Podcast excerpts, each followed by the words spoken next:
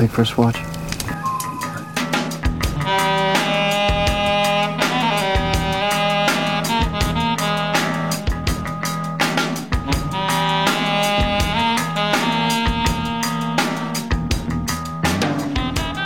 Hello, and welcome to an all new, very holy episode of the First Watch podcast. I'm Zach. I'm here with Cole. How are you? I'm feeling a little sinful today. How about you? Oh, are you? Today is Easter Sunday. We are recording on the holiday and talking about the latest film, a 2022 Cannes release by Hlynur Pálmason, which is an Icelandic and Danish film called Godland. And it is the centerpiece of a larger discussion that we're going to be having today about some films that center on the holidays that are going on right now, which are Easter, Passover. The problem with the holidays is that if I step anywhere inside a church, I'm going to burst into flames. But we're going to do our best to keep this one above the belt sacrilegious wise, but no promises by the time we get to the main film of the day. Even before we get started with anything, I want to say we are sensitive to the fact that probably Godland is not available everywhere for everyone right now. And we will be diligent to note the part of our discussion where we go into spoiler territory with that film. And in addition, we have a full list of things to talk about today, besides just that, that are spoiler free for this episode. Everybody else right now is out there celebrating Nintendo properties and Nike. It's a big, big time for brands, and we're here to talk about the Lord. just a little holiness in such a soulless corporate hellscape, which is rich coming out of my mouth, but you know, whatever. So I did see Tetris. I have nothing to say about that movie. Just big old chunk of nothing. I'll go ahead and shout one thing out there. There is a 59 and a half minute YouTube video that you can look up called The Story of Tetris by Gaming Historian. And I genuinely recommend that if you have any sort of interest in video game history or in Tetris, or even if you don't think that you have much interest in those things, that's a great breakdown of the story of the man who invented the game, which I thought that this movie with the uh, Rocket Man, Taron Egerton, yeah, Mr. Kingsman, the Secret Service, I thought that it was going to be about him because it's an interesting story and it's not. It's about like the guy who sold the rights of Tetris to like every developer in Europe and America and put it out on PC and Nintendo, blah, blah, blah, blah, blah. Who fucking Yeah. cares? yada, yada, yada. He caused the downfall of the Soviet Union or whatever. this has been like a crowded couple of weeks of movies based on things that I don't know the history about, don't really know the details about. So I just sit there kind of confused. Like I had no idea what was happening during Tetris. I had no idea what was going on during Dungeons and Dragons. And Air is certainly no exception, although it might be the most entertaining of the bunch. Viola Davis will do that for you. Oh, she's so good in this. The cast is really what sells it. But Air is based off of the deal that was struck in the mid 1980s between Michael Jordan and Nike for his shoe line, Air Jordan. Uh, groundbreaking part of the deal was that he would receive a portion of the sales of each shoe in the line, which is something that had never been done before. So this movie is from the perspective of Sonny Vaccaro, the Nike employee who engineered the entire deal. He's played by Matt Damon, and then the rest of the cast is filled up by Ben Affleck, Jason Bateman, Chris Messina, Chris Tucker. It's got this problem where, you know, the cast is doing really well and they all have great lines, and it is a very funny movie. But the whole thing feels dramatically inert because like we know oh yeah of course he's going to sign with nike. He's not going to sign with converse. He's not going to sign with adidas. So it just can't find a way to get over that hill and make it feel genuinely tense as they work out this deal. So it just kind of feels like a glorified wikipedia article Maybe something that relates to the Christ and Easter stuff. It's like, ha, ha, how do you pronounce that word? Is it hagiography? Hagi? The, the one that means writing about saints. Type of biopic where they're just like way up your ass of the subject. hagiography i think I think that might be right. It's one of those words I've only seen written or only written myself as opposed to saying a lot. But it's something that plagues biopics. They almost all have like that force of inevitability. Like there'll be Mhm. like the guy that's trying to block the path of progress, and you're like, well, he's not going to win, hmm but how are they going to overcome him? Whatever. To me, it just sort of seems like a weird point of focus to be on the business end of it, as opposed to from the perspective of the Jordan family or something more in line with that. Although those have their own problems, like King Richard and stuff. Although at the very least, it would have been a lot more interesting than whatever this is. In terms of recommending the YouTube video, there's a 30 for 30 documentary, which you can also watch on YouTube. 30 for 30 is a series by ESPN of documentary films that came out 2010s type range. There's one called Soul Man, which is about Sonny Vaccaro, same guy, and it's a little bit more critical of the whole relationship between Nike and the athletes and like Mhm. how that has progressed from the 1980s all the way up to 2015. But yeah, if you're looking for an adult drama, I would definitely recommend this just because it seems to be so rare nowadays. Like, I went to go see it last night, pretty packed audience. Oh my God, the crowds in that AMC were insane. I have not seen anything like that Mm. since No Way Home, maybe. Wow, thank you, Tom Cruise. Tragically, not for this movie. Everyone and their mother was, you know, crowding into the IMAX to go see Mario instead. So, The other Nintendo property movie. Destroying all kinds of records. I was sort of lamenting that Shazam 2 kicked John Wick 4 out of Dolby and IMAX, and then like Mario came and just swept that shit right off the board. It's kind of crazy when you pull up the showtimes, it's just like a brick. Yeah. Big set of Mario bricks with question marks and mushrooms and fire flowers, I'm sure. I still haven't seen it. I'll wait until it's streaming and then I can watch it while I fold laundry, which is uh, what most Illumination films deserve. My friend who saw it texted me and said that it was genetically engineered in a lab to be as milk toast and inoffensive as possible. It's kind of interesting in terms of like the IP wars, how video games are now starting to become a bigger part of where studios are looking to draw from for Yeah. adaptations in movies. Oh yeah, And particularly, I think there's this inflection point of, we'll call it the Sonic redesign, where suddenly the importance kind of shifted from, you know, the Mario movie of the 80s, where it has absolutely fuck all nothing to do with that game and is like more of a experiment by the people who made Max Headroom, to now it's like fucking reference palooza. Everything is like by the letter of the lore, because that's how D&D is too yeah. there was the D&D of the 2000s was like random bullshit. And now this new one is like neck deep in the glossary of official terms.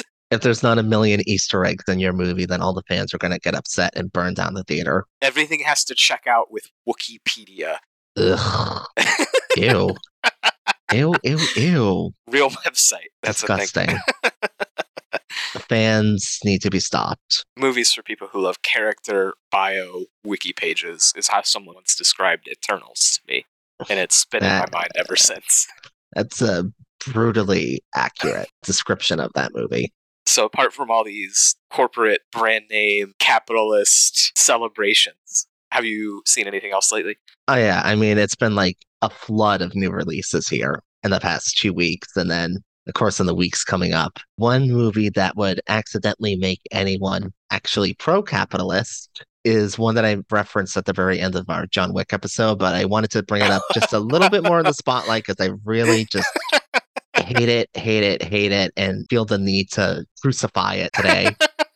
is the horror shit show Winnie the Pooh Blood and Honey. When the trailer for this released back in December, I think it was, there was a big old splash because Winnie the Pooh was moving out of the public domain and specifically the novel, not the Disney film. Like all of Disney's stuff is still under copyright. But apparently, the only thing you can do when the public domain ends is to take whatever property that is and turn it into a horror movie, which is so horribly uncreative.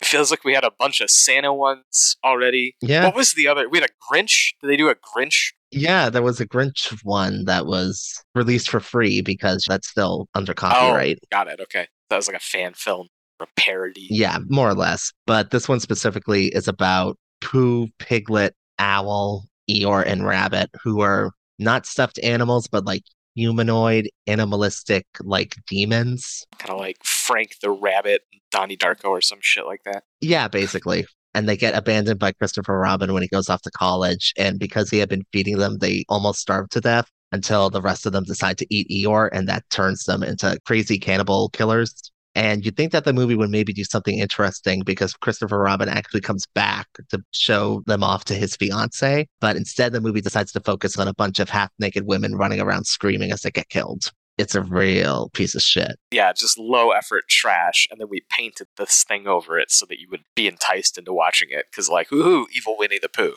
Yeah, that's it. Magical. No effort, no creativity, empty vacuum. You know, horror is that eternal genre where something with no budget, like Terrifier 2 or Skinamarink, hmm can go and perform, will be successful. So I think that's kind of where some of that comes from, is that you can just sort of put in no effort and have a DVD and you sell that DVD to people. Yeah, low risk, high reward. Also, in terms of new releases, I caught up with Showing Up, the new Mm. Kelly Reichardt film, which I'm sure we'll talk about at a later time. Because Mhm. right now, I think it's just in New York and LA. Yeah, that's what it looked like. I think we're getting it next week, is what I saw. Okay, So good, I will good, good. definitely be seeing that, and we will definitely have to be talking about that because Kelly Reichardt is one of our mutual favorite working directors. Mhm. What did you think about it?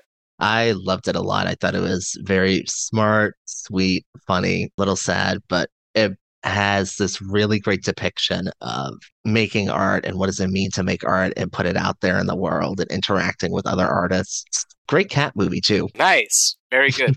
We're talking about a great dog movie today, so we don't always get as many great cat movies. We gotta appreciate them when they come around. yeah. What did you think about Hong Chau? She was so good in that. She was really, really great. I'm really looking forward to seeing her. I really like her. I think that she's great. And she's been in some movies that I think are good, some that I thought were not so good. And I'm just kind of, hmm the idea of pairing her with one of my favorite directors is like, yeah, okay, Oh, yes, she knocks it out of the park.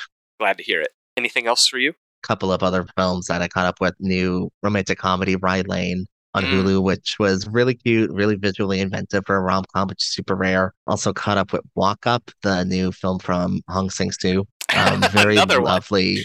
Yeah, every three to five business days with this guy. I swear to God, I still haven't even seen the Novelists film yet. you should. Come It's really man. good. Uh, this one is not as good, but it is. It's a special little gem. And then the other big-ish thing that I caught up with recently is another horror film. Part of that whole Skinamarink, Outwaters, experimental wave that's going on at the moment. Enys Men. I just saw that last night. Uh, what you think?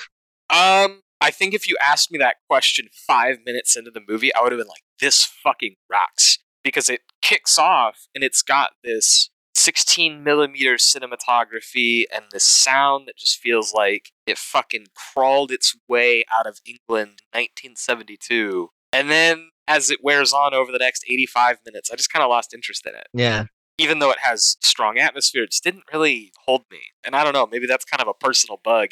What did you think about it? I kind of got fed up with it about a half hour in. The film's about this woman who's living on a remote island that's been abandoned as she's studying some local flowers and jotting them down, you know, for like when they bloom or like if a mold appears on them or something. And it's her repetitive actions over the course of the day, making tea, making sure she has enough petrol to light the stove, checking out the ruins in the area, etc. So it's a very repetition based film. And unfortunately, it doesn't really go anywhere with what it shows. There's like hints of supernatural activity and like stuff that happened to her in the past or might have happened Kind of just feels like a generic descent into madness. mm-hmm.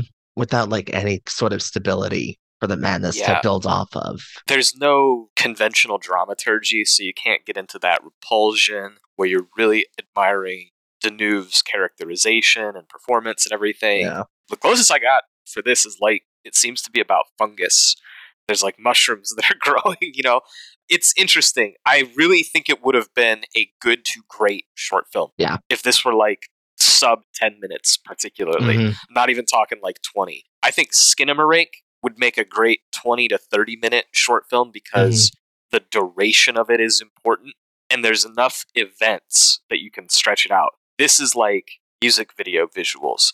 If this were in a film such as, I don't know, Don't Look Now, then we'd be like, this Mhm. is great.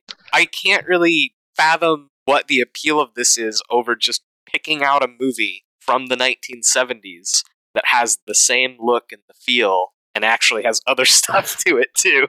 Yeah, this movie very specifically dates itself to 1973. which is the same year that Don't Look Now came out. It's the same year that, even more importantly, The Wicker Man came out. Yeah. So it's trying to capture the essence and the spirit of those two films while just not having anything new or exciting to say. And that really is a fine line between this and something like Skinamarink for me, because Skinamarink feels like it's genuinely making something new, like forging a new path that hasn't really been explored before. And this just feels like a lazy remix.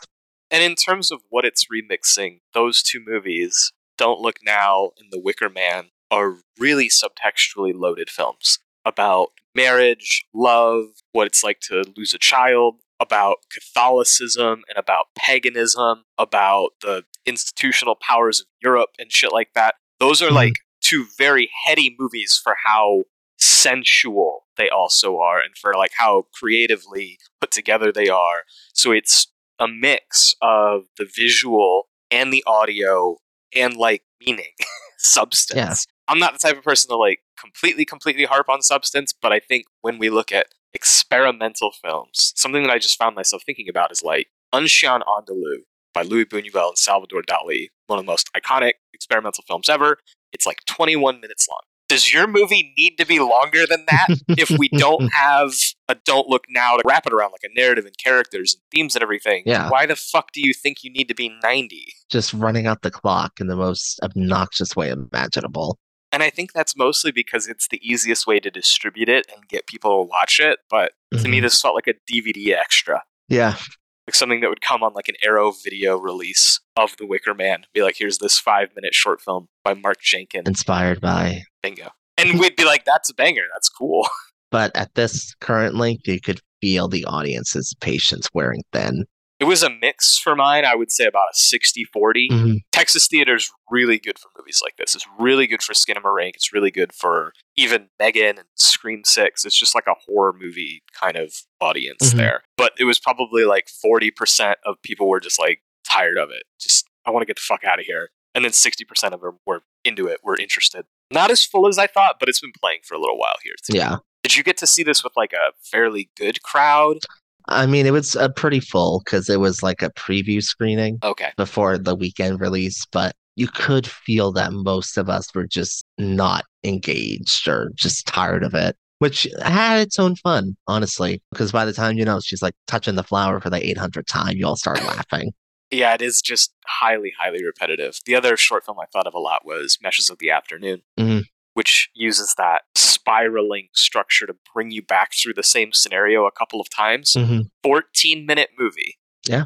That's all Maya Deren needed. She didn't need 90. I think the other big new release that both of us saw would be Jafar Panahi's No Bears, hmm which is his most recent effort. When was the last film that he made and was able to release before this? I think it was Three Faces back in 2018. Yep, That was going to be my guess. And that followed Taxi from 2015. And then, of course, this is not a film from 2011. So he's made a total of four feature length films while not being technically allowed to make films because uh, he's been under house arrest this entire time by the Iranian government. and almost all of them are about this in some way. They are Yeah. about the establishment and his attempts to not necessarily like fight them, but resist them, sort of struggle against them to get his films made. And No Bears is of a kind with all of those.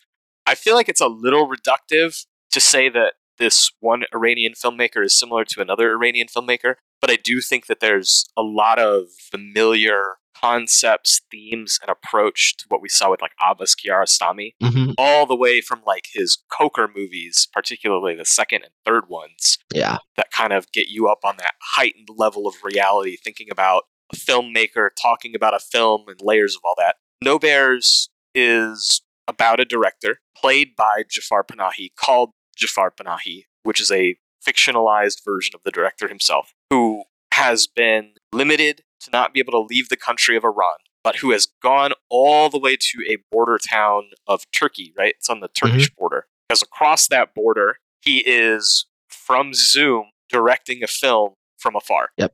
And that film that's being made in Turkey is about two people who are trying to emigrate illegally by any means necessary, getting a passport, getting out of Turkey, trying to go to Paris specifically. Meanwhile, Panahi is in this border town, and there's a second story that is about his experiences with the locals in this place and run ups with their culture, religious strictness, and all of this naturally for a director centers around photographs and filmmaking. Mm-hmm. In particular, he captures one photograph that puts some of the people in the village into a great amount of danger. So the film becomes almost this autocritical commentary about his driving obsession and need to make movies to the point where he's getting other people in danger of being persecuted by their government on one side of the narrative, we explore that through the two people who are trying to escape in their government and how the filmmaking process both puts a strain on them and also fictionalizes what they're going through. How there's this falseness to it, how it's dramatized, and is that dishonesty okay? On the other side of the narrative, we're looking at this village and the photograph which is taken and the delicate social balance of this village being interrupted by kind of almost like Antonioni's blow up, blow out. Like mm-hmm. he didn't really know what he was taking a picture of. And then all of a sudden, it's at the center of this whirlwind. So it's like this complex, layered ethical debate about the filmmaking process and film as a medium. Mm-hmm. It's really hard to say that this one comes off as anything but critical and cynical of the process. And yet, because it chooses to focus on Panahi, it's also sort of like, but we can't stop. Mm-hmm. So what are we going to do about that? And what does that mean? He has a driving obsession that he needs to fulfill somehow. And I think we see some interesting consequences of that in this movie. Oh, you do. This is my favorite of the year so far. The topics of today's episode No Bears in Godland, and then the topics of the last one that we recorded John Wick, Pacifiction, just like very quickly, boom, boom, boom, boom, boom, top four of the year. That last episode was the top two for me currently, and then this one is the three and four spot. We've got the same set of four, just rearranged. As I mentioned, Enys Men I saw as a double with Godland, and it was kind of a weird outlier because it's the only movie since Friday, Good Friday, that I have watched that has had no relationship with Easter, the holiday, or the life of Jesus Christ. so I was actually kind of curious if there are any movies that you gravitate to for Easter or for this time of year. The thing about what an Easter movie technically is, for me, it would have to be at least about the events that the holiday is about, and more specifically, you know, what was this guy preaching about and what did he want people to follow by to live better lives with? A real issue for me in that regard is that most of the movies about Christ and his resurrection are really fucking boring. like, sure, Ben Hur is a big old epic, but I would rather watch paint dry. Wow. I've always really enjoyed Ben Hur and I fall asleep after the chariot sequence. Wake me up when it's over. You know. I think my favorite out of that bunch would be Scorsese's The Last Temptation of the Christ. Yeah. But if you show that to any congregation, they're going to burn you at the stake. right. Are there any from the studio era, any of those Bible epics that stands out as your favorite or that you enjoy, you know, more than the others? I mean, as a favorite, it's a tough topic mainly because the studio epics of the 50s in particular were made to compete with television. So they were all about being seen on the biggest screen possible and having thousands of extras and gigantic sets and big old heaving stories. But they were all a little prim and proper and stage bound. Like there was a restrictiveness to them that keeps them from being really, really engaging, unfortunately. So there is kind of a barrier there. But in terms of something that has at least kind of a camp energy running through it, it's really not an Easter movie. The only reason people think it is is because it airs on ABC every single year the night before Easter. Cecil B. DeMille's The Ten Commandments, hmm. particularly his 1956 version. He had made a silent version back in the 20s, where the first half of that was the biblical story, and then the second half was set in modern times. Mm. It was a reflection of that story about Interesting two brothers who were building a cathedral, and one brother discovered that the other was using questionable materials that would collapse. It's like Decalogue. yeah, basically, it, it's proto Decalogue for the eyes of DeMille. I really like the Ten Commandments too. I'm probably a little bit more into Ben Hur just for like the chariot race of it all. But Mhm. you know, Charlton Heston Moses, it's just like a big, fucking colorful, decadent, double dipped, delicious Bible movie. For me, it's Anne Baxter as Nefertiti just vamping around. There is kind of a weird structural quirk where he parts the Red Sea, and there's a lot of movie left. Yeah, it's like, oh wait, we're gonna do the whole thing with the cap. All right. Um, again, wake me up when it's over. Just today, I watched a 1927 Cecil B. DeMille silent epic called The King of Kings, Mhm. which is his Passion of the Christ movie. It's silent, epic, very close to three hours. All the intertitles are scripture, just about. There's very little Mhm. original writing in the film. And it's like big and stately and beautiful. And yeah, you just kind of want to take a nap. You're Yeah. like, all right, wake me up when the crucifixion happens. Oh, Judas is hanging himself. All right, well, I'm awake. Can you imagine the people whose Easter movie is The Passion of the Christ by Mel Gibson? Jesus. Sickos. I was just going to say the Ten Commandments is a Passover film as compared to an Easter film. The two holidays coincide to the point that, like in the Gospels during the Passion story of Christ, one of the details of it is that because Christ's execution is scheduled to happen during Passover, Pontius Pilate offers a stay of execution, and the Pharisees get everybody to vote for this other guy like Barabbas, who's like a murderer, and they let him go free, and Jesus gets crucified. So Passover and Easter are concurrent on the calendar, Yeah. which I think accounts for why there's a bit of crossover. And then I think the second part of it is depictions of Jesus are a little precious in Mhm. film. You know, you got to be careful, you got to be reverent, Yeah. which means you got to be a little boring. The reason why people don't like The Last Temptation of Christ is because it's a Paul Schrader Jesus who's feeble minded and human in a lot of ways, in the way that, like, just doesn't jive with what the Vatican is about. right. And then I think, two, as the Passion of the Christ shows, it's a brutal fucking story. No matter how your film treats it, hmm he's going to be getting whipped, nailed to a piece of wood. They're going to be talking about stoning adulterers. Like, it's just a brutal Roman Empire type of movie that needs, like, Yeah. Caligula, right? It needs Mhm. that kind of edge. But then it's like very sanctimonious piety. Needs a little edge of tackiness, I think. You know? You're not really into this movie either, but like Life of Brian, Uh huh. Monty Python, honestly, I think that might be my second favorite after The Last Temptation of Christ, I mean, just because it's like super slapstick irreverent. I would much rather watch that than any of the Bible epics from the 50s. So that's the problem with Easter movies. They're just a little too cut and dry, a little too sermony, unfortunately. Yeah. It's a solemn, stern kind of holiday in my experience. Mhm. And unlike Christmas, there's no secular anything to go along with Easter. Yeah. There is in the sense of like the Easter bunny, but that's very children's five year old, eight year old holiday. There aren't these sort of traditions like you might have around Christmas where you could just have like Christmas trees or a Christmas setting Mhm. and then have a movie about something totally different. Other than going to church, there's not like a lot of festivities or traditions to build an Easter film around. I mean, you could watch like the Peanuts special, but Sure. But even then, like, does anybody remember that over Great Pumpkin or Linus doing the Christmas speech? I mean, that one did play a lot in my house. All the holiday ones did.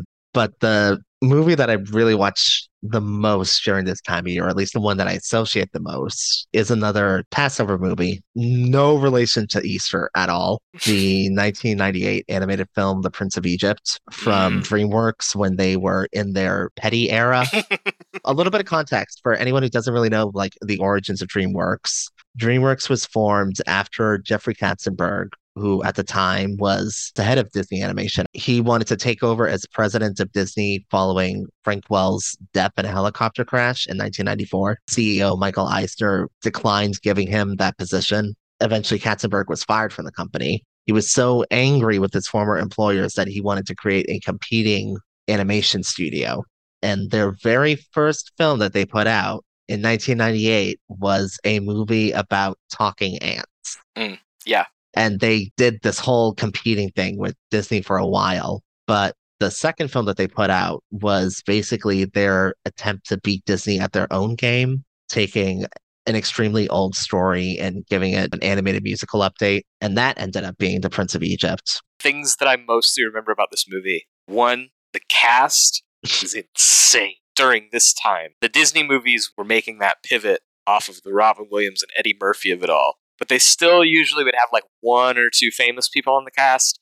Mhm. This is like that DreamWorks Shrek eventually thing where they just like hired every fucking celebrity that they could get their hands on. I think it's like Patrick Stewart, Val Kilmer, Ralph Fiennes. It's like a lot of people. That's not even close to how many people Yeah. are in this. The celebrity voice cast is really hit or miss, honestly. Like Patrick Stewart, Helen Mirren, Ralph Fiennes as the Egyptian royal family. Great call. Yeah. Great move. Steve Martin and Martin Short as a pair of Egyptian priests. What the fuck are we doing here? They do a good job of building their stuff around songs. I think Yes. you got Sandra Bullock, Jeff Goldblum, both of whom hugely distracting. Michelle Pfeiffer. Not as distracting. We actually both, you and I, watched movies with Helen Mirren in them on the Saturday between Good Friday and Easter because I watched The Long Good Friday. Prince of Egypt. The second thing that I remember about it, besides the cast, is this is probably the best Hans Zimmer score, in my opinion. You're absolutely right. It's just big, sweeping, and epic, and it works beautifully with the songs. In particular, the opening number might be the best part of an American animated film for the 1990s. Yeah, we discussed this a little bit. I think the opening from Nightmare Before Christmas might have it, but this just has like a great sense of visual style, like big, sweeping scale, Yeah. while being pretty brisk. Like it's not really stodgy and slow and boring Mhm. like the movies that look like that in live action tend to be. Yeah, this is a mere 90 something minutes in comparison to DeMille's four hour epic. To that end, I think it would be better if it were a two hour film. I do think, I think yeah, it's not just that it's too brisk and quick. That is probably true. It's like really truncated. And particularly, it's the part of the story where Moses leaves Egypt and becomes a priest and becomes a man. And it just kind of flash forwards you to like him coming back and it does all the plagues as one big set piece. Mhm. And it's like, yeah, that all could have been fleshed out more. Like, this Yeah. definitely could have been a bigger, grander narrative. And I think that that would serve it with the big music images and oh yeah. I mean, it's a great musical number that it's set to, Yeah, for sure. But it does rush by a little fast. There's a funny thing in all the Bible movies that I watch where it'll be like talking about the King of Kings, and it's like, here's Judas, and just, you know, and it really lays on Judas thick, and it's like, here's Peter, it really lays Peter on thick, and it's like, here's the other fucking guys, this fucking, you know, Simon and Thaddeus, and I think that the Prince of Egypt does that with the plagues Yeah. instead of really relishing plague one, plague two, plague three, it just Yeah. Gets you all them in kind of one gesture. it does allow them a bit of time to really focus on the last plague, which I think one of the most undervalued strengths of this movie is the fact that it shows if there is a God, he's probably a terrifying, unknowable cosmic entity that will destroy us all in two seconds. What if God was Jean Jacket? You know, because it's the angel of death coming and killing all the firstborns, which is played in complete silence as this white mist shooting around the city, snatching souls left and right. So play nice. Exactly. I think a lot of these biblical movies, you would say that they really lay on the spectacle and they lay on the grandeur. Mhm. And particularly when you're talking about Christ movies, they're a lot about the miracles, which I think is really innate with the Passover stuff and in the Old Testament. It's a little bit more of like Mhm. fable, magic, legend, that big sweep that all those stories have. Something that's interesting about the film that I watched for this holiday is how much it takes all of that and draws it back, back, back, back, back. We've already brought up The Last Temptation of Christ a few times, and I think with Mhm. its very small $7 million 1988 budget and Harvey Keitel Judas, it's way less about convincingly giving you this whole world to explore, and it's way more internal, it's way more personal.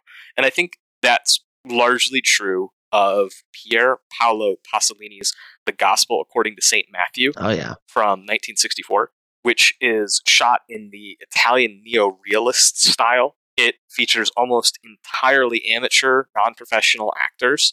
And instead of focusing on the spectacle, it's all about the teaching, as you might expect from Pasolini. Pasolini, gay, Marxist, atheist, also the director of one of the 15 religious films that the Vatican gives their seal of approval to, along with Andrei Rublev and Joan of Arc and stuff. And then he went and made Salo. So, you know, just the full spectrum here.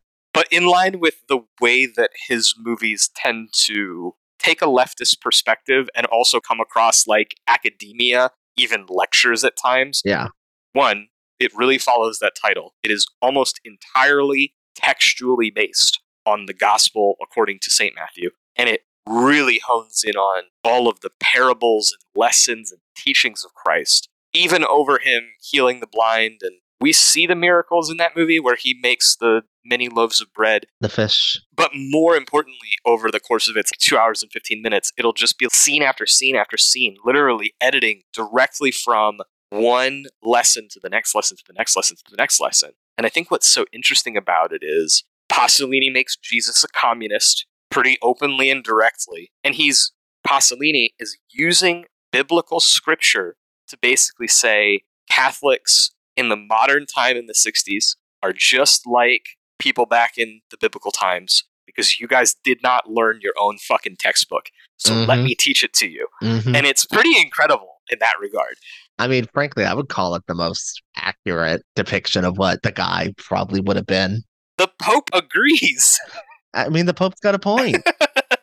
it's very down to earth and human, but it doesn't do that with the same like treacly piety molasses sweet, like, oh, it's Jesus holding a lamb. It's never like that. He just feels natural and authentic. And in that way, it kind of has this power that it exudes because you see all these people following this guy who's just walking around telling them ideas about collectivism and yeah. how we have to, you know, not fill our churches with money laundering thieves how the powers that be are evil. I don't know. It's just like a very Italian art house 1960s take on the Bible that happens to very smartly stick to the source material. Yeah. I think if Christians and especially the Christians in power followed the teachings of this movie, we would be in a much better place, frankly. Definitely fits in with the conventions of Italian neo-realism, the way that it focuses on the poor and mm-hmm the lower classes and their relationship within society.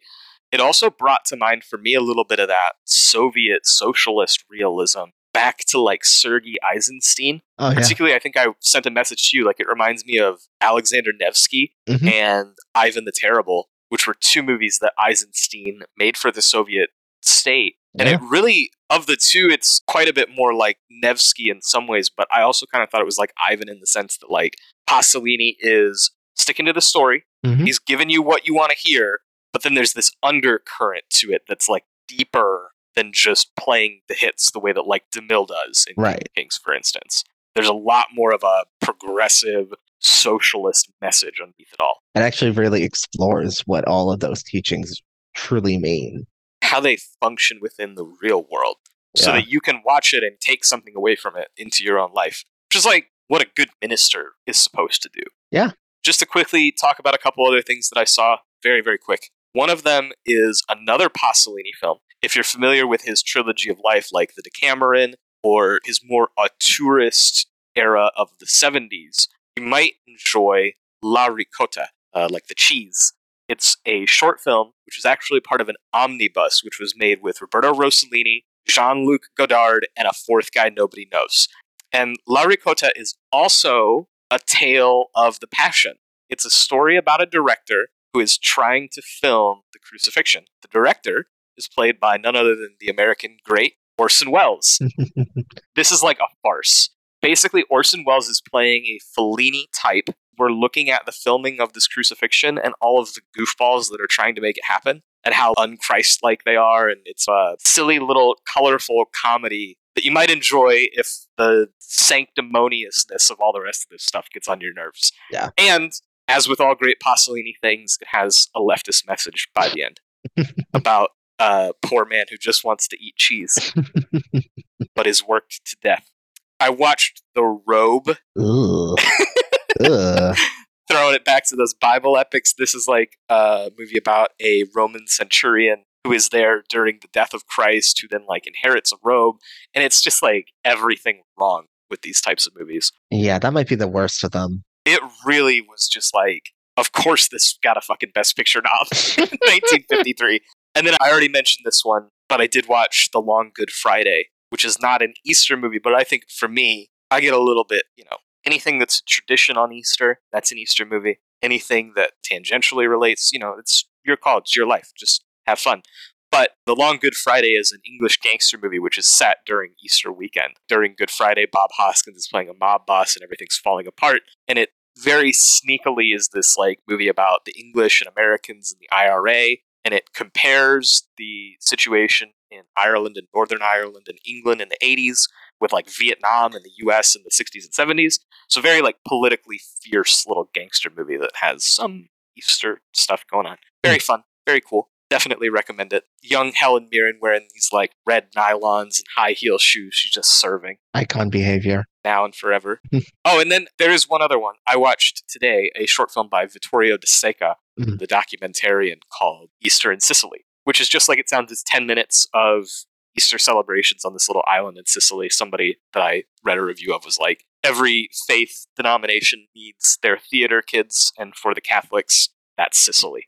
and they're just having a lot of fun. They do like recreations and everything, and it's just like a very passionate, excited little movie. And then, of course, the big centerpiece is our movie to talk about today, Yeah. the latest from Hlynur Pálmason, the Icelandic, Danish, French, Swedish co-production, Godland. So you saw this one a little bit before I did. Do you want to take us off and tell us about the film? Yeah, this is a historical drama set in the late 19th century. The film stars Elliot Crosset Hove as Lucas, a Lutheran priest from Denmark who's sent to Iceland to oversee the establishment of a new church, only to be greeted by the trials and tribulations of rural life on a harsh island such as Iceland, really adapting to the brutal climate and building civilization out of nothing in the middle of nowhere. And in particular, he only speaks Dutch. Wait, not Dutch, Danish. Danish. They're all the same. Though he has to have a translator played by the one and only Ingvar Eggert Sigurðsson, who's kind of like a mainstay of Icelandic cinema. I mean, just in the last couple of years, he was in The Northman, he was in Lamb. So it's all about not only the struggle of reestablishing your religion in a place where there is none, but also not even speaking the same language as these people that you're trying to guide into your religion. The movie begins in Denmark in a church where Lucas is speaking to an elder priest who's talking to him about how bad the weather is in Iceland, preparing him for his trip and everything. And I thought to myself, I've never been to Denmark, but I don't think that the weather's nice there. It's got to be really cold. like, there's no way that Denmark winters. I've seen drier films. They don't seem like a boisterous, happy people. Well, that's true. All the Scandinavians are very dour people. just to start off, because this episode heavily focuses on faiths and sects, the Lutherans, if we were to compare them to other, you know, so I was just very briefly talking about Eastern Sicily. Those are Roman Catholics. Those are people who know how the fuck to party, right? Yeah. Just, they're down on their little island, going fishing, having a parade. Lutheranism, you know, Martin Luther is the 99 thesis nailed to the door, talking about the excesses of the Catholic Church and form. Great, wonderful. What that yields is a faith of like Protestants, the way that we probably think of the Puritans here in America. Yeah. Very ascetic. Scandinavian as an adjective literally means what I'm getting at here, where it's Yeah. just not very emotional. Strict, black and white scripture. If we were to talk about what a religious service would be from these people, it's very like he walks up, he has his Bible, and he just starts fucking reading. and it's very textual, Yeah. very dry, very straightforward. Incredibly lifeless. Yeah, that's the best way to put it. it was interesting to see that elder priest because he's eating a meal and he just has like all kinds of food on his plate. And they're sitting in this stone room, like bevel and everything. And it's more architecturally complex than anything that would possibly exist in Iceland at the time of this film. Yeah.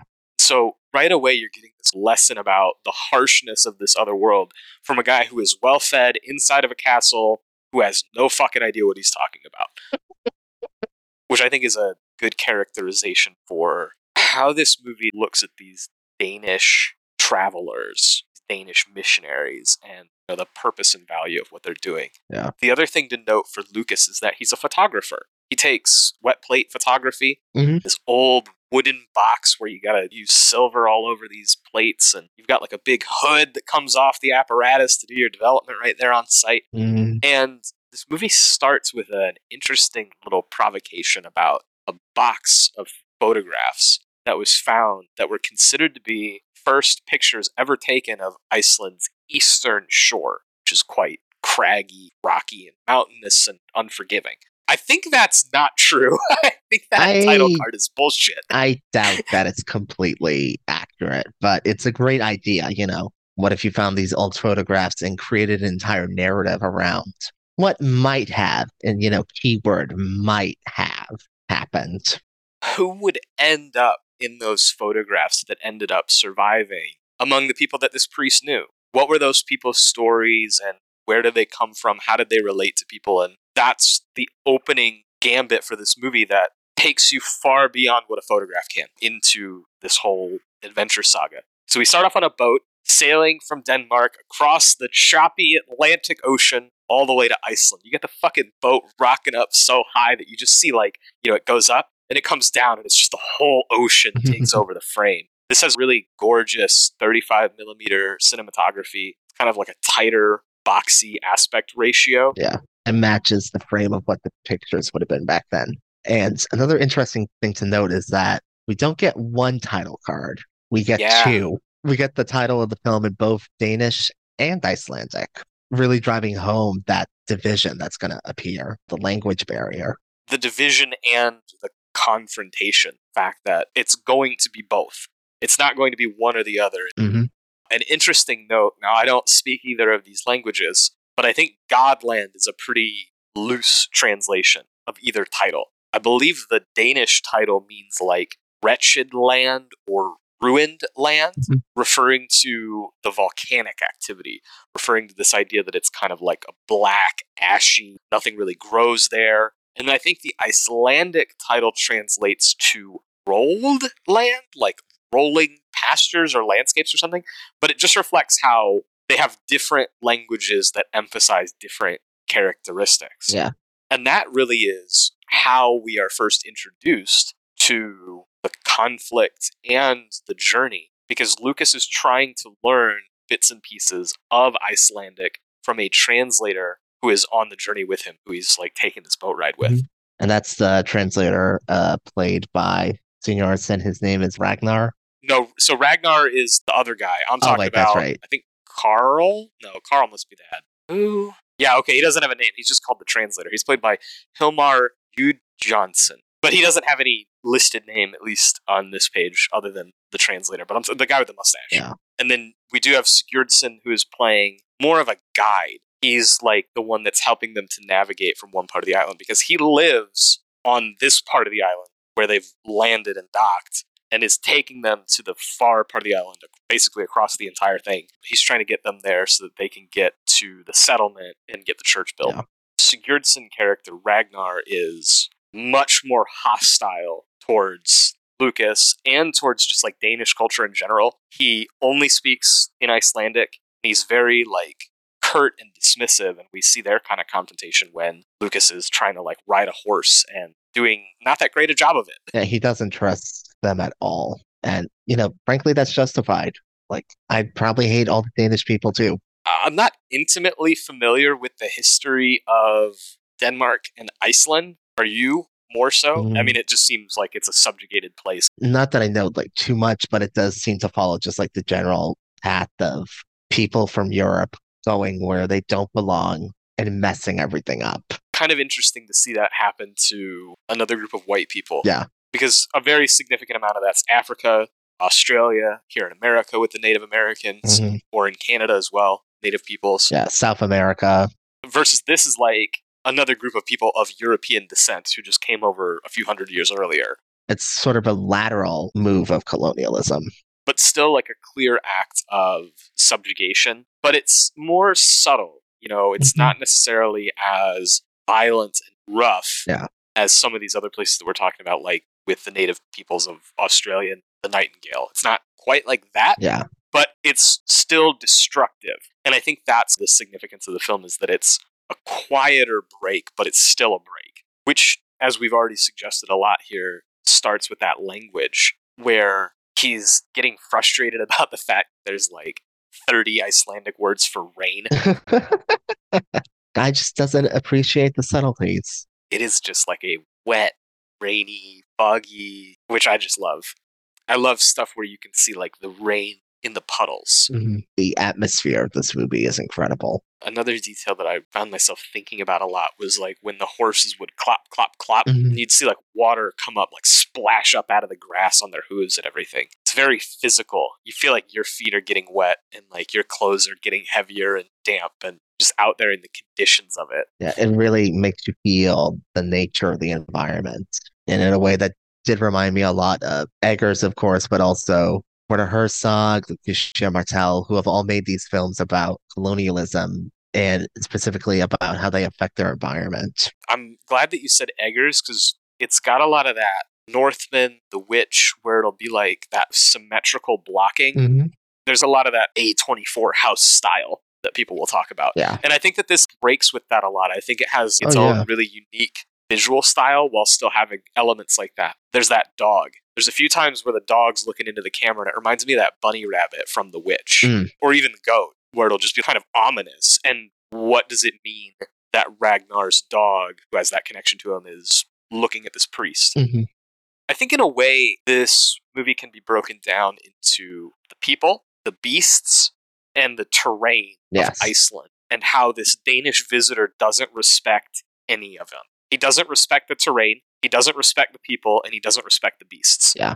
He's a very ignorant person. It's really kind of the reverse of John Smith in in the New World Mm-hmm. Oh, yeah. where John Smith comes over with these ideals and realizes that the native people embody his ideals more than the people that he traveled here with to build the community. Mhm. And therefore has this enlightenment moment. This guy's the opposite. Like, if that epiphany were there to be had about how the native people here had this much to teach him about God's splendor and shit like that, he doesn't even have the language for it because he doesn't know all their words for rain. It it it really kind of pissed me off for the entire first half, really the entirety of the movie. Why the fuck would you plan to travel here and do no research beforehand? Do nothing to learn the language before? I mean, that's something that I guess it's a very accurate depiction of missionaries. I'll say that. Yeah, yeah. And I think if we took the Jesus of Pasolini's The Gospel According to St. Matthew, He would hate this guy. he would fucking hate this guy. He probably hit this guy in the head with a rock. Like, That's exactly what I mean. Like, he's a bad priest. And part of him being a bad priest is taking no care to learn about the place that you're going. To me, I think the biggest thing that this movie talks about through the character of Lucas, who is not a bad man per se, like, he's not wretchedly evil or anything the way that some of the characters like in our last episode about 12 years a slave he's not like that he's not that malicious or violent necessarily but he has no humility Mhm. he seems to have no limits to his own arrogance in spite of the fact that he has been transported into a world that will kill him except for the grace of the people that he's traveling with Yeah. his pride knows no bounds. And I thought that was one of the seven sins or something, right? for a guy that's so devout you would think that that would come up Nobody gave him a note and said, hey, uh, check your book, something, anything. something that I thought was interesting that you don't learn about until the second half is that Lucas decided to take this trip the hard way and the long way in order to quote meet the people of Iceland and take photographs and like record it. And it's like, yeah, but he has no respect for these things. He has no respect for that journey and he has no respect for any of the people that he encounters. When he's Yeah. questioned about who he met along the way, he's like, I don't I don't know. Yeah, he doesn't even care about the people that he takes pictures of. This is getting into vague ish spoilers, but there's a woman he takes a photograph of, and he covers her up with this ghastly white foundation, full coverage, ghost white, like clown makeup. And when he's developing the photo right there underneath the curtain, she's looking at it and she's like, You made me look old. and stern and like, ugh.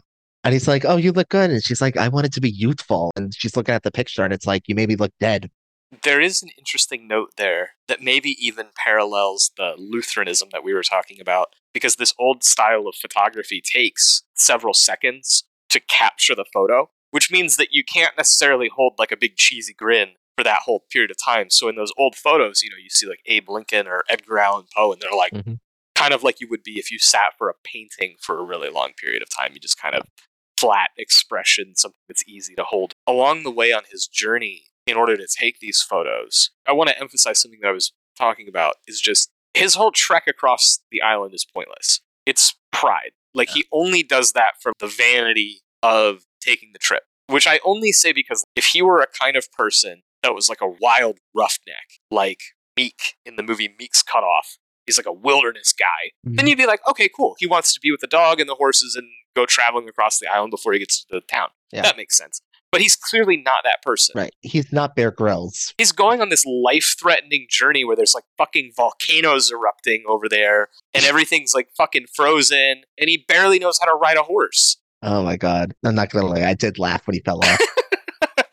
As he goes along, he gets a little bit more comfortable. He and the translator character get kind of close. They're a little buddy buddy. He's sort of like the one ally that Lucas has. He speaks Danish as part of it. There's this great scene where they're standing under the waterfall, letting the force of the water Yeah. wash over them. In general, the imagery of this movie does something interesting where a lot of it is landscape photography. So you'll be looking at a very wide horizon or a mountain, those waterfalls, like I was talking about. There's a part where it's kind of mm-hmm. panning down the entire waterfall. So you have like big, big, big imagery. And then for certain other parts of it, it'll be more like very extreme close ups over the grass, You get the majesty of nature and all of the details at the same time. bigger than you and smaller than you. And it's all in harmony. That's Mhm. something that's really important with how this movie films nature is that it's showing you there's a harsh landscape, but there's animals everywhere and there's plants Yeah. everywhere. Life endures. It's a really beautiful place, and you have to figure out your place in the circle of life. So you have this missionary arrogance of a guy who's going to come bring the faith to everybody. Mhm. And I just think that that doesn't even really make sense to me within the context of Christianity, because if you think that all of the world was created by God, then surely you have to humble yourself before those landscapes and to the people and beasts that have adapted to them and let them teach you the ways of that part of the world because like it's a lesson in how the world is bigger than you. It's a lesson in how like your little European town isn't the only fucking way that people live. Right. He says it to that woman that he takes the picture of. He's like, you know, you spent your whole childhood on horses. It's like, yeah, so listen to her. Right. The world does not revolve around Denmark. And this priest who isn't even very good. No, he's a complete idiot. I think the movie does a good job of not making him like a simpleton Mhm. or like a complete buffoon. But I was reminded of Neytiri Avatar when she tells Jake, "You're like a baby." Making noise, don't know what to do. But I think, unlike a baby, there's not that innate sense of curiosity and mm-hmm. openness and learning that is like why you have to take care of a baby so that it can absorb all those things. And it's Right. like you need to make yourself a little bit more like that to learn the things that you need to learn. And instead, the trip basically almost kills the guy. Yeah. He's so dead set in his restrictive, self punishing ways, thanks to his religion, that he can't appreciate the beauty around him. This is where the spoilers really start here because Yeah. the first moment where we really see this guy's horrible arrogance and how destructive it can be is when he gets his translator friend killed. hmm What happens is basically they come up across a river, and Ragnar, who is guiding them, doing all the work, goes across, comes back. He's taking his boots out, shaking out the water. Very wet film. And he's like, The river's deeper than I thought it was going to be. I think we need to go back to the pastures for a little bit, wait a couple days, come back and assess the water. Because if we can't pass here, can't pass anywhere. This is the one and only spot. And the priest, being apparently a wilderness fucking expert on horse riding across rivers, is like, eh. no, we're going today. As if he's, I don't know, like a military general with a gun. If I'm Ragnar, I think I just would have pushed him in the mud right there. Just like, no, fuck you. I think maybe Ragnar expected that Lucas would fall off his horse and drown in the river right then and there, and I think he would have been okay with that. I think he would have been absolutely fine. I think everyone else would have been fine with it too. They would have been like, this is a little bit of a wasted trip, but whatever, fuck that guy. Like, hey, we got to have some fun. we get to hang out with a dog, ride our little horsies, have a couple campfires. and watch this idiot drown. But instead, it's his translator friend that takes a tumble. And actually, it's not just that the translator takes a tumble, because it's not like his own fault. What happens is there are two horses bound together, lugging the cross for the church across the river. And they stumble, and that's what causes the translator to stumble. And I just Yeah. want to circle back around to this idea that, again, it hasn't been addressed in the movie yet. This journey is pointless. That cross and every other fucking thing could have simply sailed around the island to where it needed to go. There was no Mhm. reason for the two horses to have to carry that fucking thing. There's like a point when Ragnar's like, we should distribute the load by sawing the cross in half. Yeah. I mean, they could have even just made the cross where the church is going to be built. They build a whole fucking church, right? Do you need a cross to come from Europe for it to be real? It probably does have to be like sanctified or some stupid shit like that. And well, just put like some holy water in a bottle and carry it or something. Like, for God's sake. So what we have is this collection of blunders that ends up killing the only other guy that fucking speaks Danish, the only guy that likes you on this trip, the only person he can communicate with or that can teach him anything. And I think that that's kind of part of the tragedy is that his first and only real emotional connection to this new place is gone. Yeah. Like at that point, he should really just turn around and go. Mhm. Go back to Copenhagen. See you later. And instead, he carries on. As I already said, he gets so sick that they have to travel the rest of the journey with him on a cart Yeah. because he's unable to move or ride or travel under his own power. And it gets to the point where they just leave him. This part of the movie where it's the journey, I've already name dropped it and we've already talked about Kelly, but it reminds me of Meek's Cutoff in a pretty considerable way where it's the harshness of the landscape, it's the arduous, long journey that really soaks in the hardships. I think the big difference here is they're on a known path hmm but one of the dynamics of Meek's Cutoff is that their party basically captures this Native American. And I think Ragnar's character kind of forms like half Meek, half that Native character, Mm, where you just kind of get his building, simmering animosity towards Lucas Yeah. all along the way. Even though he's quite faithful to Lucas and is basically the reason that Lucas survives Mhm. and makes it to the settlement.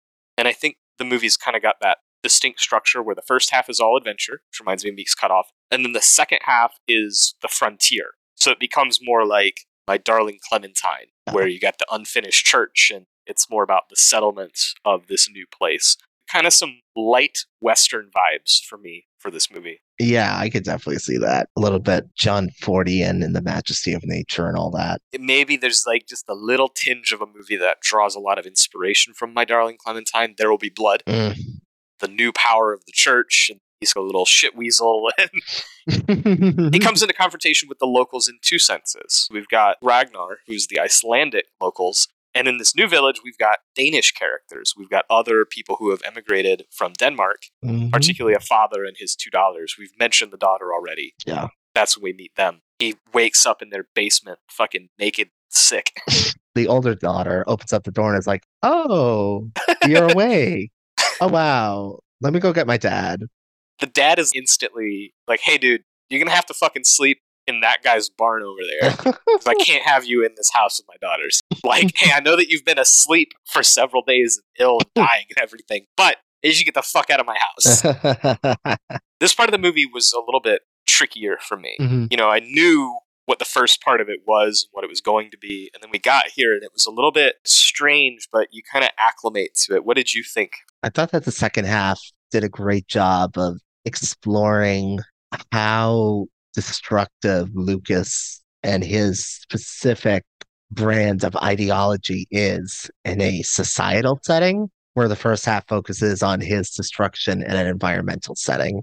Because this is when they start building the church, putting up that cross that they carried for no goddamn reason, and putting it all together. But then when there's a wedding ceremony, he refuses to officiate it because the church isn't finished yet. And it's just like, why are you here then? to me, this is like where the bad priest shit starts because that is so anti Jesus to me. hmm If we look at any of the Gospels, the Jewish high priests are constantly trying to get Christ on stuff like healing during the Sabbath. And then he sits there and explains, like, look, if your sheep was dying, fell into a well on the Sabbath, you would save your sheep. So why would I not help my sheep? hmm Ideology over compromise and things that work is moronic. That is what your savior thinks.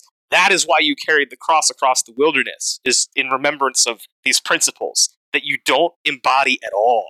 The hypocrisy is overwhelming. And that's the vanity. We value the symbol and we value that stupid little fucking frilly collar that the Danish priests wear in all the Dreyer movies and shit. The symbol and the respect and the gravitas, but we don't give a damn about the principles. Doesn't care about what it all means. They just care about the image, the branding, the capitalism almost. Meanwhile, the guy building the church is Ragnar, is like this guy that also got your ass all the way over here. There's this really interesting scene at dinner where you've got the patriarch of that house who's really trying to stir it up and make conversation. Lucas is fucking like dead fish. You just like, oh, I don't know. you got his two daughters, and then Ragnar's there, like basically being the brunt of the jokes. Like they're making fun of him and everything. Like they're just not treating him well at all. Mm. And during that moment, the dad tries to get Lucas to wake the fuck up by saying a prayer, which is like one, the most whispered, bullshitty, Our Father who art in heaven type of fucking shit. There's like no passion to it at all. And then he makes a point to mention the father and the two daughters, Anna and Ida, and just completely does not mention Ragnar, who saved his life. Which is like, wow. How rude can you get?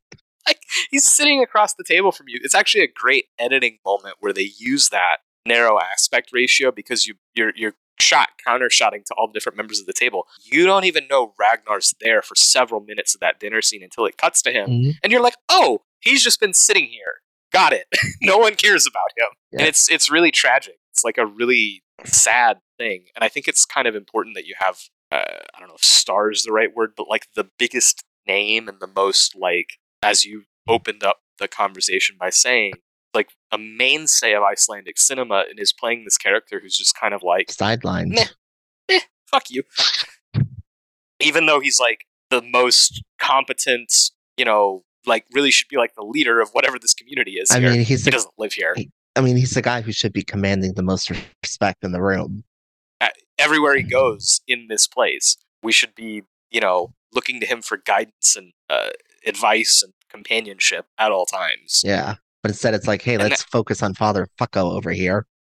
Well, and when I think about, I'm going back to just his list of sins as a bad priest. To me, the worst one that connects again kind of back to the beginning is that what the fuck good is a priest with no bedside manner who has no warmth or joie de vivre or like anything that you might, you know, like if you were in despair, if you needed the guidance of a priest in your life, spiritual healing, Mhm. and you went to this guy, what's he going to give you? Uh, Like, I don't care what scripture he knows. His demeanor is so cold and moved and so disinterested in ever being generous or inviting. Like, he's the guest in somebody else's home and he's like, "Uh, yeah, thanks. Uh-huh. Yeah. Like, you're in a foreign country being received by hosts who collectively have saved your life. Maybe like a tiny bit of of like friendship or like camaraderie would would be good from a priest. A little bit of gratitude. I mean, my God. Taking it back to Jesus, all those disciples are basically the first church. They're the first priests. They're the fishers of men. How can you be a fisher of men if you can't talk to anybody, if you can't connect with anybody? Mhm. Which is that language barrier for one, but then once the language barrier is removed, he's still just kind of a stiff, awkward guy. Uh, He just, he doesn't get it. there's a part where Ragnar openly and honestly asks him, How can I be a man of God? And he just kind of sloughs it off. He just kind of gives him a bunch of bullshit answers that don't mean anything. Yeah. As a film, this is very, very damning of that kind of religious austerity. I was a little bit surprised because it didn't seem to be very much of a faith movie. Mhm. I think it almost instantly asserts, like, no, this is just a man in a robe. Yeah. he might believe in God and pray to God and uphold the scriptures in some ways, but as we've thoroughly talked about, he does not embody the values of Christ. He does not follow the commandments of Moses. He's not like a good Christian Yeah. in those senses. He's not very pious. So it's really just kind of the ceremony that he stands on, which is the entire reason that he's here. I think that's an important message because if it weren't for the ceremony to stand on, Mhm. he would not be in this fucking country. Uh-uh. He'd be in Denmark. Yeah. A man is dead in the river because you want to stand on ceremony for things that you don't really seem to believe. Yeah. It kind of reminded me of silence in that way. Silence is much more interested in those characters' relationship with faith and apostasy. hmm Whereas I think this is more cut and dry. Like the one moment where this guy prays, where you really see it, he's in his tent and he's praying to go home. Yeah. He's in the tent and the wind is whipping so hard it blows his candle out even while it's in the tent. and the one thing that he's praying for is to get the fuck out of here. I think with silence, it's the clash of these very established cultures of the Jesuit priests versus the Japanese Buddhists and their shogunate government. And so there's this like clash of ideals that will not bend. yeah. It's like a samurai sword fight. Mhm. This is about what will your principles do when we take them on a boat across the ocean, drag them over the mountains, push them onto the glacier, see what they do in the river, and do they get worn down by the elements? And I think the answer is like almost instantly yes. Mhm. He just crumples like a fucking bag of chips. He can't take the pressure of this completely different landscape. He can't even take the pressure of the boat. hmm He's weak, pathetic.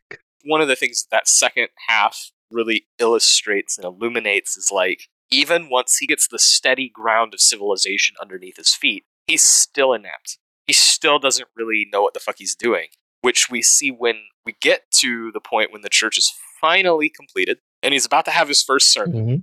and he gets I don't know, 1 minute into it and then bails. Oh God. of course, it's not entirely just because he's a bad priest that he bails. He's got a dog barking at him from outside. There's a little baby crying in that scene. Very Yeah. like, eh. After such a serene movie, it's like a very violent set of noises. Yeah. But that dog's barking, and it's like the telltale heart. The dog calls him out on his bullshit directly. The priest starts developing a relationship with that elder daughter, and she's trying to teach him how to ride horses and just acclimate in the same way that he was trying to learn with the translator on his trip over. Just get used to everything, calm down, find your footing. And he ends up in an incident where the horse gets away from him. And we see this image. It's actually one of the more striking images of the movie Mhm. of this horse dead in grass from above. Yeah. We see another echo of that later, but we see kind of like a time lapse hmm of the horse decomposing. It's this really powerful image of death. Yeah. And that leads to a confrontation between Lucas and Ragnar because Ragnar wants a photograph of himself before he goes back home. Yep. And Ragnar admits to the fact that, yeah, he can speak Danish and he's done all these things, including leaving Lucas to die when the party abandoned him. It was his idea. And he even killed his horse. And so he asked Luca for prayer for his questionable behavior. And instead, Lucas snaps. They get into a fight and he ends up beating Ragnar's skull against a rock, kills him, and lets him bleed out. That first part of the confrontation, first, it's just Lucas is kind of just being an asshole to him. Mhm. He apparently is out of silver, which means that he can't take a photograph, but presumably it would not be hard to get his hands on some, I don't think. Yeah. and he's just rude. There's this back and forth with him and Ragnar about the language barrier, where Ragnar will yap, yap, yap, yap, yap at him in Icelandic, and Lucas will just be like, dude, I don't understand you. What are you saying? What are you saying?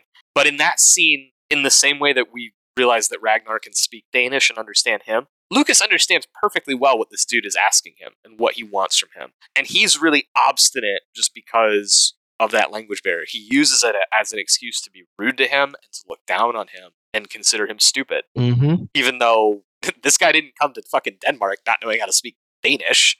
It's this moment of shocking violence that just breaks everything. And you really take that time. We have all the different landscape shots and that scene where Ragnar's talking about pray for me. You're slowly, slowly pushing in and zooming in and getting tighter and tighter and tighter while he's delivering this monologue. So you're getting very intimate, very close just before that violence happens, and it just has the maximum amount of impact. Mass gasps in my audience when just crack. It's oh my god, I can hear it still. Fantastically shocking moment. All those images of water, we see the blood coming out, pooling into that liquid and running in between the cracks of the rocks. Ugh. Yeah, gross. Yeesh. Lucas is so fucked up about it, he just breaks up his camera, leaves it there, and then comes back. And then that's, you know, the dog is outside barking. And I think during that sermon, Lucas has this moment of clarity like, I can't fucking be a priest to these people. For once, he finally found a sin, another commandment, thou shalt not kill, hmm broke it, and was like, all right, I think I finally can admit that I'm no kind of priest, that I don't have any business being here, and then rides away. Yeah. He panics and takes one of the horses and flees. And the father to the two daughters, um, you see, the important detail we forgot is that when Lucas came back from killing Ragnar, he had sex with the older daughter. Oh, what a that moment. Okay, so the daughter's kind of got an interesting thing where, like the mother in The Witch, she remembers her life back in Denmark before they immigrated to Iceland. Mm-hmm. She wants to go back to Europe in the same way that he doesn't really like it. It's one of the best quotes in the movie where he says, It's a terribly beautiful country. And she's like, Yeah, it is terrible and beautiful. for her, that sexual encounter is liberating and emotionally gratifying. And so it's playing with both ends of your emotions because from her perspective, it's good. And then from his perspective, it's like he just committed a murder Mhm. and is probably going to abandon the town and is probably not going to stick around and be this woman's husband. And also, her father actually says, like, don't get involved with him. She's just like, don't. Yeah. Do not fuck with this guy and he was right. Very, very and he right. bails the image of him with the mud on his face looking at the dog Mhm. to me is one of the key shots of the movie because he's in his fine adornments as a priest covered in mud just absolute fucking like he looks like a clown Yeah. And he's completely spooked because the dogs just called him out on his bullshit. in front of everybody and he couldn't really take it so now the town is kind of like what the fuck is up with this guy there's a couple great reaction shots of people in the church that are just like what the fuck is this I love when the younger daughter is like, Should I play something on the piano? And the older is like, No, don't. And the key thing to note here is that after Lucas gets on the horse and rides away into the wilderness, the father, Carl, follows him. And despite his older daughter pleading not to hurt him, he stabs Lucas to death and it's like, Oh, everyone's just going to assume, Oops, you fell off the horse. the way that the dialogue is written there, I really like. It's like, I'm sorry, Lucas, you must have fallen off your horse. Stab. Again, it's another one of those fractured, because from the perspective of the father, he's just looking out for his daughter and like getting rid of this guy that he thinks is a bad influence. But from the perspective of Lucas, it's like comeuppance. Like, you just did this. This is what you get. This is what you deserve. You reap what you sow. Your entire behavior has led up to this point. Like, I literally thought before the father took action, I was like, you know, they hang horse thieves mm-hmm. talking about westerns. That's good enough reason for him to just shoot your ass in most parts of the world. He stole my horse, fucked my daughter. I don't think the dad knows that, but so there we get that echoed image of the horse because we see the horse's corpse and we see Lucas's corpse, and it sits out there for a winter, just having the snow and the ice, whoosh, and the wind, and everything decomposes. That's another little haunting image of death that also circles back to another theme of like who saw Ragnar's body? I'm sure his dog eventually, but like who came across that corpse? hmm And the reason that seems like such a key theme is because it's about the photographs. Who does the photographer choose to capture in their portrait of the world? And when we're removed as we are in the 21st century, how can we critique the perspectives of the people who are our Mhm. lenses into history that maybe didn't think it was so important to photograph the Icelandic characters, even Yeah. though they were the natives? The photographer's choice of who gets memorialized forever and who doesn't. And it ends on this really, maybe my favorite personal moment of the entire film, besides like that time lapse, is when the younger daughter in the spring finds the skeleton. And, you know, because she didn't really know too much about the guy or what he really was like. So she's upset and sad, and she's tearfully telling him, You're going to be a part of nature now. And by him, I mean, she's talking to the skeleton. Right, it's already happened. Yeah. She's like, you're going to be in the grass and flowers. It's like, yeah, whatever there was to be in those things Mhm. already is or has blown away in the winds. Because in this place, he's just as likely to be part of the volcano. Yeah. Ashes to ashes, dust to dust. That grass is going to burn when the lava flows over it. And then the grass is going to grow out again. The whole cycle will be so much bigger than you. Again, it just kind of comes back to like humility and pride. Mm-hmm. Exactly. I think for all of Ragnar's justified anger, he says it himself I'm not an animal. I'm not going to resort to violence because he is humble and he knows his place in the world. He's probably been taught by force in ways that he didn't like, Mm-hmm. but it has given him a sense of humility that these colonialists just do not have. Yeah. They think that they're entitled to just come over here and have everything they want, be comfortable and be happy. And it takes a lot more to adjust to an environment like this than just showing up. You can't just stop around demanding what you want. Powerful film. Was really glad that I got to see it in theaters because I came like this fucking close to pirating it. I tragically missed this one in theaters because this played a couple of months ago. I just like completely missed it. We have a friend that got to see this in IMAX, and I'm insanely jealous of that because I bet that was gorgeous. Oh my god. What does an IMAX, please? I actually brought up Avatar. When we talked about those, you were like, those movies are going to take on new value in the coming generations and decades as the world maybe gets a little more polluted, as this escape into Pandora. And I think movies like this are just like that as well, because Yeah. we just get to see the serene beauty of nature. It looks untouched, but I mean, of course, it was made in the 2020s. So it's like, that's our Earth, that's our Pandora Yeah. it's not just gorgeous, but it feels purposeful, especially with these themes of arrogance and human folly. 100%.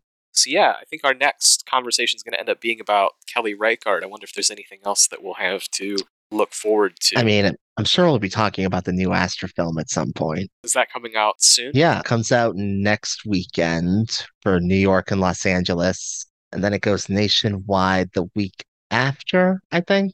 I'm tired of your fucking coastal privilege, but it's fine. Yeah. We'll hold it down for Middle America. mm, I'm going to rub it in further. We get it in IMAX. Uh, actually, you know what? I think we're getting Beau is Afraid in IMAX as well. Saw. Nice. We'll see if that holds with you know Mario smashing records like Green Turtle Shells. But yeah, no, I'm really glad that we got to do this and talk Yeah. about some good Bible movies, questionable Bible movies, and topics of faith and everything. Good way to celebrate the holiday. Yeah. And I didn't catch on fire, so there's that. We didn't have to have an extinguisher on standby or anything. We made it.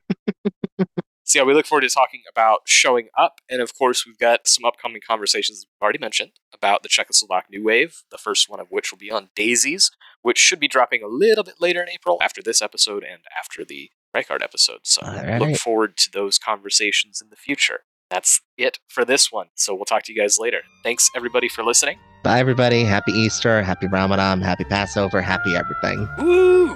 Happy holidays. Talk to you on the next one. Bye. Bye.